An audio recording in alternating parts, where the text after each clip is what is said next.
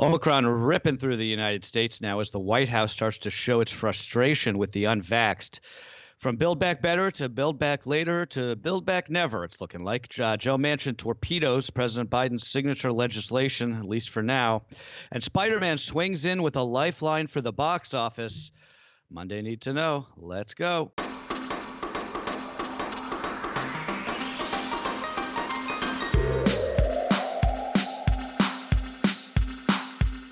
Morning, everybody. This is Cheddar's Need to Know podcast for uh, December 20th. And what a weekend it was. I'm Carlo Versano coming at you with Baker Machado. Baker, I don't even know where are, where are you right now?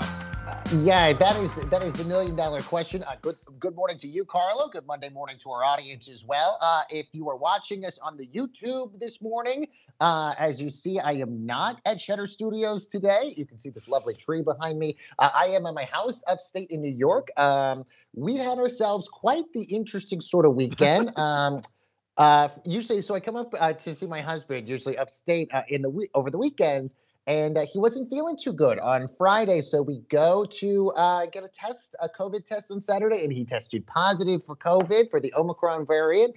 Uh, and even though I am negative, thank you, Moderna booster shot here. I am basically now quarantining for the next two weeks. So it is a COVID Christmas over here at this house. Oh, good lord. well, hopefully Jared is. Um, yes. How's he feeling? Is he okay? He's feeling great. I'm sure probably the only symptoms he's feeling is annoyance because he's having to hang out with me while I'm shouting downstairs in our living room. But other than that, he's completely healthy. How are you doing? Oh, are you? Uh, I mean, Omicron has been spreading all over the place, Carlo. It's insane. Dude, they're dropping like flies over here. I've got at least one family member uh, positive. Uh, Christmas is just hanging by a thread. I am just my oh, whole goal beyond. this week is to just make it to Christmas without, um, you know, my, in, my infant daughter getting exposed to COVID. Oh, That's all I want. I don't care about yeah, anything else. Yeah. But uh, it, man, it, whew, it's it's ugly out there, Baker. It's it, it's so crazy because when we did this pod on Friday, we had basically been joking in a serious way, but we were joking saying, you know, everybody knows at least one person that is tested positive. I had yeah. no idea it would infiltrate this close uh, to us. But look, uh, as everything that has been in the last two years, I guess uh, we'll just continue just to keep trucking along with all of this. That's that's all we can do, man. Keep on trucking. All right, well, so let's dive into some of the headlines and let's speak about uh, Omicron because with it coming fast and furious, uh, now that the variant sweeping through all parts of the country now, Moderna says their booster shot of their COVID vaccine significantly increases the level of antibody protection against the Omicron variant. Pfizer recently said a booster of its vaccine does the exact same. Uh, Dr. Fauci said Americans should brace for some tough few weeks to months to come. That as Omicron becomes the dominant strain in the U.S., while the White House issued an unusually harsh statement warning that the unvaccinated are, quote, looking at a winter of severe illness and death for yourselves your families, and the hospitals that you might soon overwhelm. Now, President Biden is expected to deliver some version of that message when he addresses uh, the nation tomorrow night, Carlo. But we should note the continue the cases, the new positive cases continue on this huge trek up. We're up 21% over the last two weeks. We are now averaging 133,000 cases on average now. Yeah, uh, the White House putting that statement out after uh, Kamala Harris once again uh, screwed the pooch, tripped all over herself in the messaging department this weekend, saying that they didn't see Omicron coming. Uh, which, of course, yes, yes, we did. We all saw it coming. I mean, the correct thing to say there was no, we see these things. That's why you have to get vaccinated, right? You get the more vaccinations there are, the less right. chance there are for this stupid virus to continue to mutate. It's it's incredible to me how bad at, at like you know general politics uh, she is truly. But uh, not to get hung up on that. I think it's back to the virus. It's it's quite evident, I think, at this point that this mutation is escaping both natural and vaccine immunity, uh, and it is much more transmissible. I mean, case in point, look at you, right? I mean, you guys were both fully vaxxed yes. and boosted, yep. and uh, you know, your husband still got a case of this thing. The good news is this this variant is very clearly much milder than anything that we've seen. I mean, I mm-hmm. shouldn't say very clearly. We don't really know yet, but it sure seems that way. But just I mean, I know, I know South, half a dozen South, people. South African data, that's what we're getting. Yeah. Yes, exactly. And everybody I know that has gotten this thing, they, they say it's a head cold and it goes away in a couple days. Um, but you know, given how transmissible it is and how many people are still unvaccinated, I think to Fauci's point, it still is probably going to get ugly out there uh, in the next few weeks. Um, you know, the failure though, it's what we talked about last week, right? It's the testing. You know, COVID would not be the life-altering thing that it is right now if we just had plentiful access to these antigen rapid tests, right? The in a perfect world, we've got stacks of these things in our house, and we're just taking one before we go out to dinner, mm-hmm. before we go to the movies, and hey, if you test positive, you stay home for a couple days. It's not the end of the world. Uh, and I'm I'm really starting to think that you know what Jen Psaki said a couple weeks ago when she kind of scoffed at the idea of sending those tests out. I think that that's going to become the the heck of a job brownie of the Biden administration. Oh, you remember that? Remember, remember yes, Bush? Oh, um, yes. During it, FEMA, right yep. after yeah, right after Katrina, you know, saying, "Oh, you're, done, you're doing a heck of a job, Brownie," as the, uh, you know, as that hurricane was destroying that. But I, I, say that because that was really the point. I think that was the point of no return for the Bush administration, was Katrina. People True. saw you saw how they responded to Hurricane Katrina, and they said these people these people are incompetent. They can't do anything right. And he never recovered after that. And I'm starting to think that this is what's happening to the Biden administration now. Uh, by the way, you know, we talked yes on Friday about how oh those COVID tests are actually reimbursable through your insurance. They're actually not yet. That doesn't no, even go into effect until next month. Yeah. So even if you wanted to spend time with your insurance company on the phone trying to get your money back, you can't even actually do it. Um, here in Brooklyn, meanwhile, the urgent cares are so full they're turning people away now. Uh, people online at the uh, City MD uh, facility uh, down awful. the street from my house, they're being handed blankets since they're it's back to being freezing cold outside. So you've got these scenes of people, you know, huddled in blankets outside on the street. These pharmacies all have signs on their door saying that they're out of tests.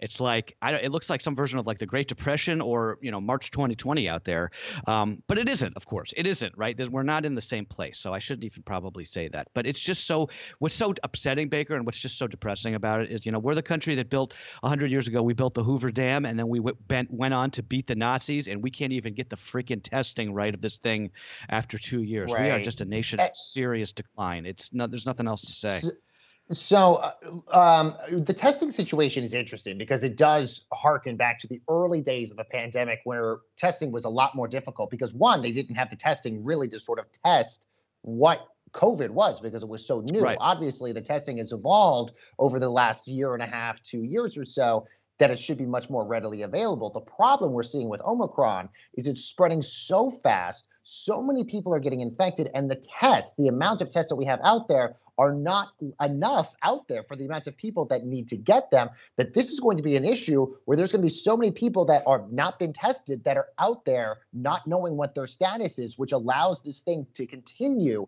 to spread right. and go all over the place and again if we're we're seeing massive spread in a place like New York City which is close to 90% vaccinated Imagine what it does when it spreads to other parts of the country that have less than 60% vaccination. What happens in the South? What happens in Florida? What happens to all these other places? That I think, and when you can't test to figure out who's got it and who doesn't, I think that's going to be a huge issue down the road.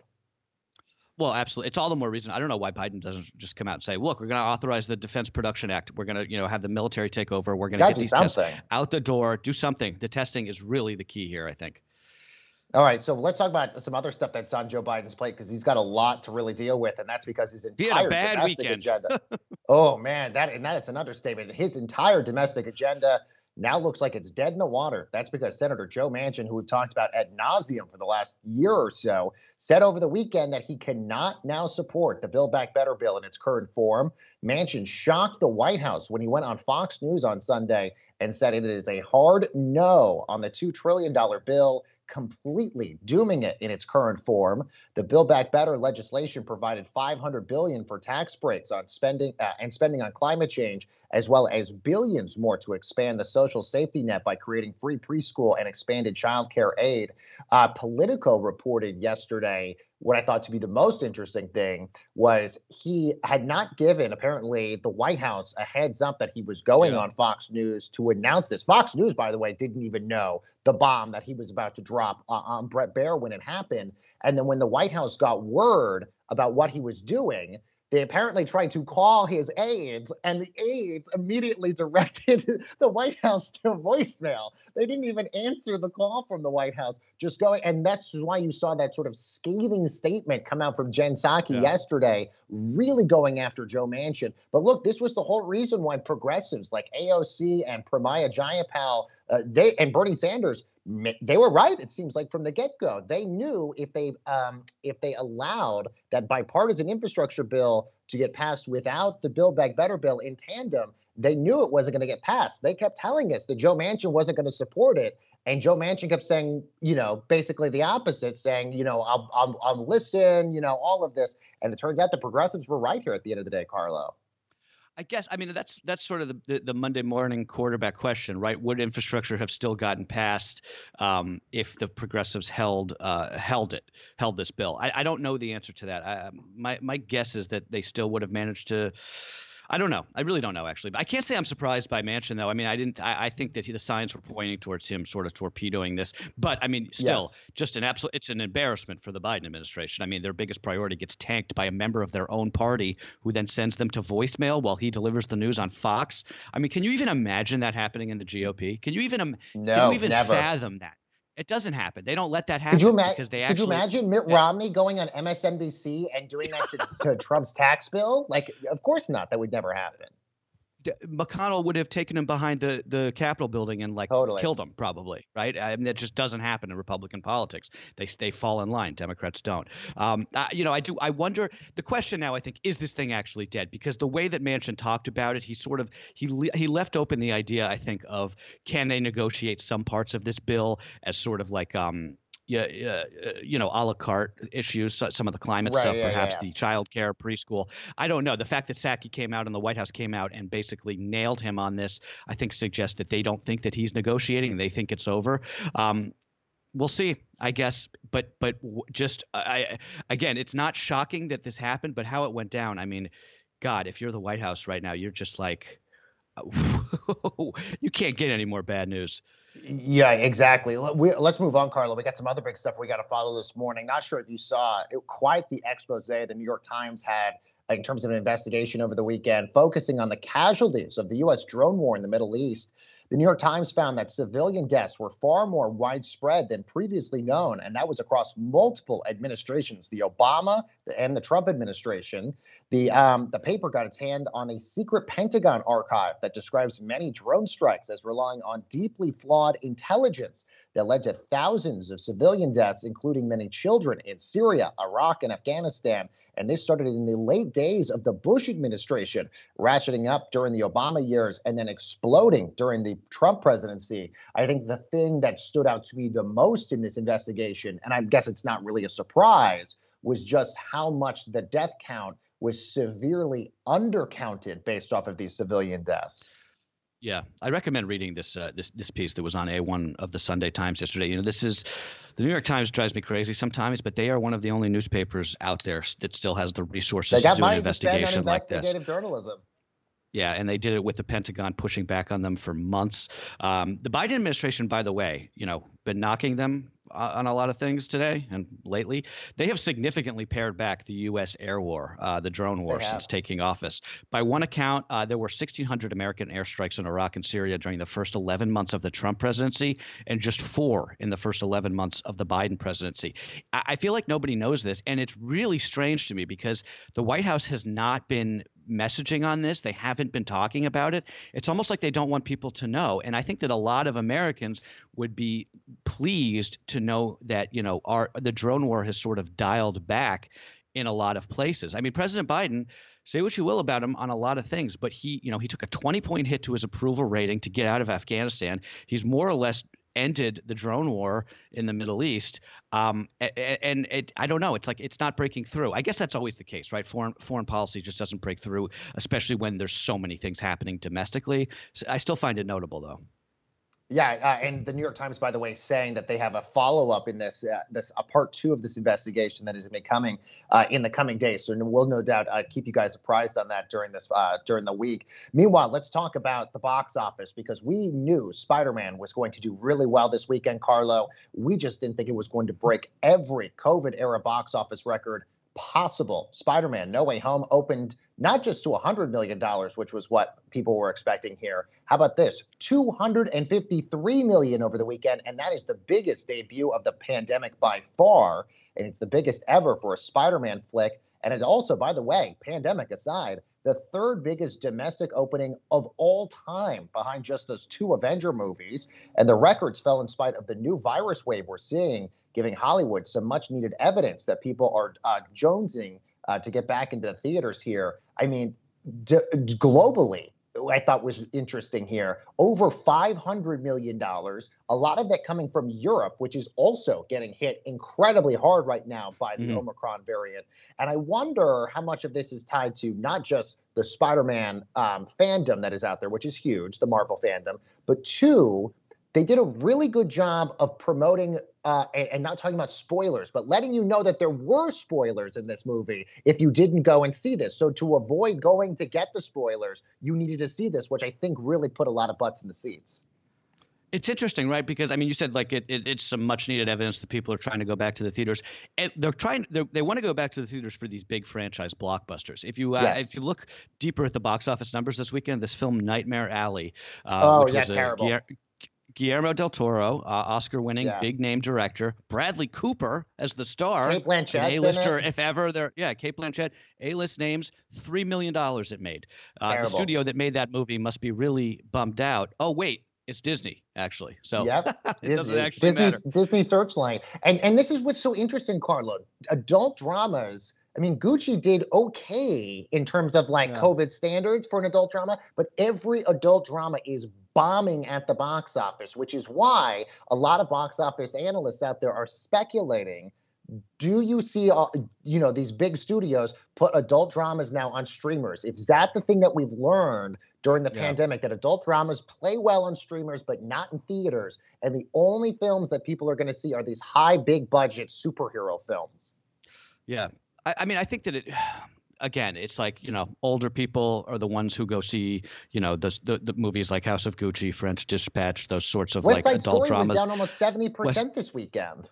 Yeah, and I think the I think it's still I think COVID is still keeping those people out of the theaters. Hopefully that'll change because I, I can't live in a world where these are the only you know Spider Man and Avengers are the only I'm movies same. that come to theaters, same. right? same, same. I don't know. By the way, I was watching this weekend. This also was the first time I've ever seen AMC do a commercial I don't. It has Nicole Kidman in it. Have you seen it? By I've the way, I've seen that commercial. Yeah, it's kind of weird. Yeah, this is the first time I've ever seen it where basically they're telling people, you know, don't watch movies on your on your streaming device. Movies are made to be watched in a theater. I've never, right. I hadn't seen that that ad until this weekend, which I thought was interesting. Uh, speaking of the pandemic, let's talk about it in the sports world because games are getting canceled left and right across professional sports. That as COVID rips through the leagues once again, filling up teams' reserve lists even though virtually every player testing positive for the virus is either asymptomatic or mildly sick here. The NFL amending their strict testing policy and will no longer require asymptomatic vaccinated players to test weekly. The league also allowing high risk players to opt out of the rest of the season as well. The NHL suspending games that involve uh, cross border travel until after Christmas. And there are concerns that the Hockey League won't be able to send any players to Beijing for the Olympics. Um, uh, last week, you know, Canadian hockey teams were basically having less than 50% of their stands full. We're getting back into that phase of the sports world all over again. We're going to see less and less people in the stands. And on the topic of the Beijing Olympics, we remember how much COVID played a role in the Tokyo Games just recently. Yeah. What what are the Beijing Games going to look like in the next couple of months? I'm totally curious about that. It, it, it, may be that the NHL doesn't send any players, which would obviously be terrible for a Winter Olympics. Hockey's like the one thing yeah, that we no have, hockey. right? Yeah. Uh, and meanwhile, in the NBA, five games have been postponed uh, amid a wave of players in the COVID protocol. I think basically every player on the Brooklyn Nets almost oh, has COVID. Um, yeah. I was supposed to go to the Nets game on Saturday and we blew it off um, just because even though I'm, you know, I keep saying how I don't care about COVID anymore, I'm still trying to not get it before Christmas. Um, and I'm glad that we did because, again, first of all, everybody was on the, the protocol, including Kevin Durant. So it was basically like watching like a high school, uh, you know, uh, high school basketball game. At one point, the Nets were actually going to bring back Kyrie Irving, who's their un- unvaccinated wow. holdout and then they he immediately tested into the COVID protocol. So it's just like it's like a joke, right? But I think that I do think, in all seriousness, that the leagues really have to they got to start changing the way that they're thinking about this. Um, you know, these are like the healthiest people on the face of the earth, right? I don't think that at this point basketball, football, hockey players should be benched and have to continue to test out um, if they're not legitimately sick right? In the same way that, like you know, you know, Michael Jordan famously played with the flu. If you've I got a little bit of a head cold and you I- want I to be able to play, you.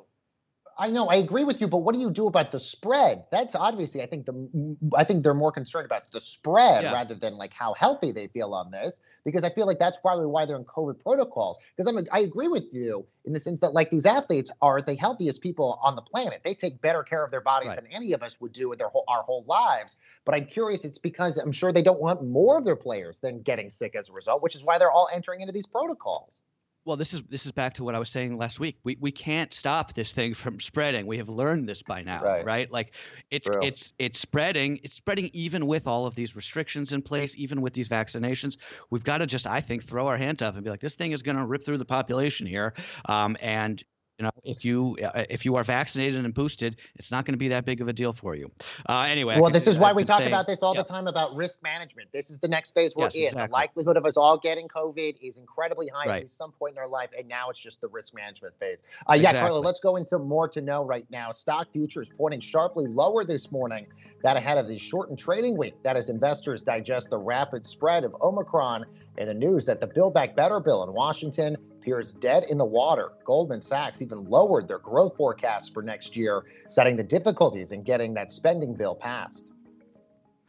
There's much more to talk about on on Manchin, I think, because he Oh yeah. God, it's it's really I just it, it, it's almost remarkable because he negotiated that whole bill. He negotiated with the Democrats exactly what he wanted, and then he tossed it back. It's it's amazing. Anyway, um, overseas now, Chile has uh, elected the leftist Gabriel Boric to be its next president. That makes him the 35 year old former student activist. He will become the youngest ever leader of that Latin American country.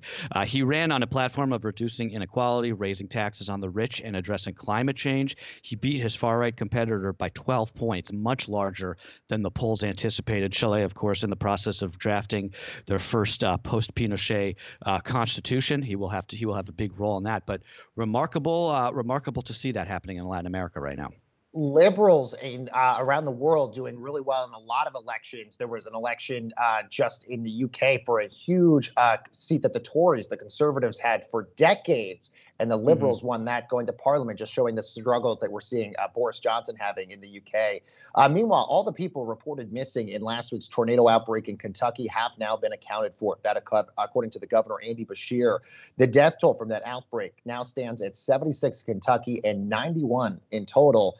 One incredible story of survival, Carlo, that is coming out. Two little babies were put in a bathtub under a blanket as those twisters were coming. They were swept away, but were found more, uh, more or less unharmed, but still in that bathtub. Wow, what a remarkable story. That is a crazy story. Uh, check that out in the local papers in Kentucky this morning.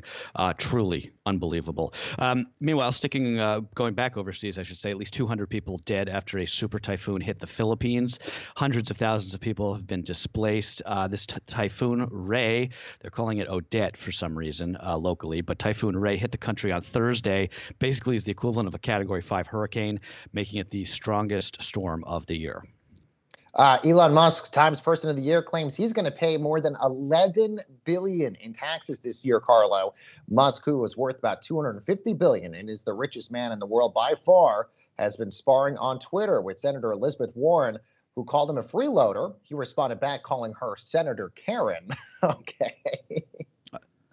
I'm, I not, the thing I don't understand about Musk is like, why would you spend any time on Twitter at all if you were that rich? He's There's on so it all of the time. There's so much better use. Like time is the one thing that you don't you don't have. You know, no matter how rich you are, there's only so much time in life. I don't understand it. Meanwhile, Elizabeth Warren, by the way, also uh, testing positive for COVID, uh, and she And Cory boosted. So you're Cory Booker too. Uh, and finally, the jury in the Elizabeth Holmes trial starts its first full day of deliberations today. They're responsible for assessing these 11 charges of conspiracy and fraud against the former Theranos founder. I do not expect we're going to get a verdict uh, cl- maybe by the end of the week, but I don't think it's going to be really soon because this is just this trial's been going on forever and it's uh, rather complicated. But we will keep you posted, of course. And one thing I'll just note on that one, one uh, again, 12 jurors, eight men, four women. She only has to uh, convince one of those 12 jurors uh, to go on her side on this, and she uh, she wins this case. So the likelihood that she basically prevails here is incredibly high, Carlo. Interesting. I think that she. I, I think she is going to walk. Actually, I'm not sure. Okay. Anyway, um, sorry to be a little haggard this morning, guys. We're we're, we're doing this remote. That's what you do. Uh, yeah, and we're just trying to get through it. Okay, so we'll not, uh, not get through this. I mean, get through sort of life.